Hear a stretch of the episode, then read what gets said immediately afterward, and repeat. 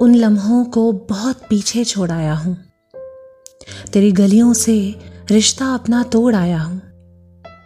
खूब रोता हूँ तन्हाई के बेबस आलम में, जब से मोहब्बत से मुँह मोड़ आया हूँ। दोस्तों, जब हम किसी से प्यार करते हैं तो उससे जुड़ी हुई बहुत सी खूबसूरत यादें अनजाने में ही अपने जहन में संजोते चले जाते हैं।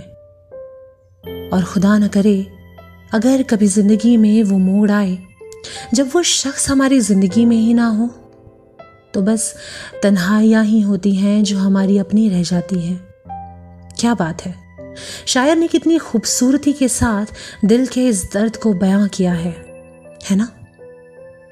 दोस्तों, मैं आपकी दोस्त केत की शायरी सुकून डॉट कॉम पर आप सभी का तहे दिल से स्वागत करती हूँ। मुझे उम्मीद है कि आपको हमारी पहली शायरी बेहद पसंद आई होगी। तो चलिए, अपनी अगली शायरी की ओर बढ़ते हैं और फिर से एहसासों की दुनिया में कदम रखते हैं शायरी सुकून पर। उसे मुझसे शायद यही एक शिकायत थी। उसे मुझसे शायद यही एक शिकायत थी कि मुझे उसे टूट कर चाहने की आदत थी।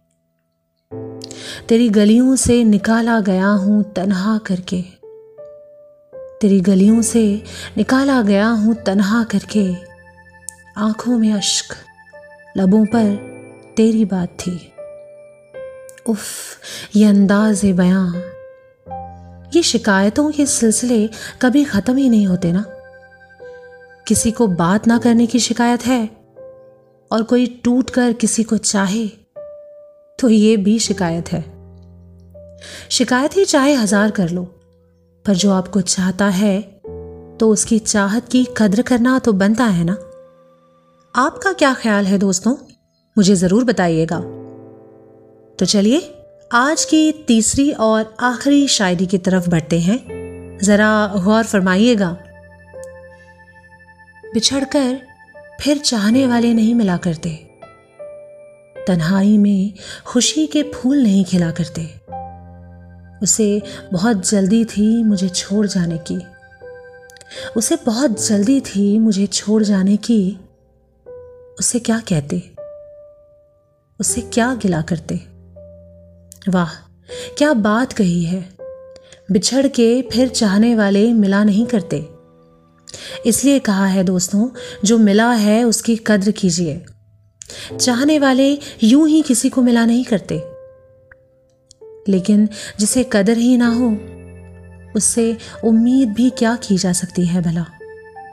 ऐसे लोगों से कैसा शिकवा और क्या गिला? तो यारों, ये थी आज की हमारी शायरियों की पेशकश।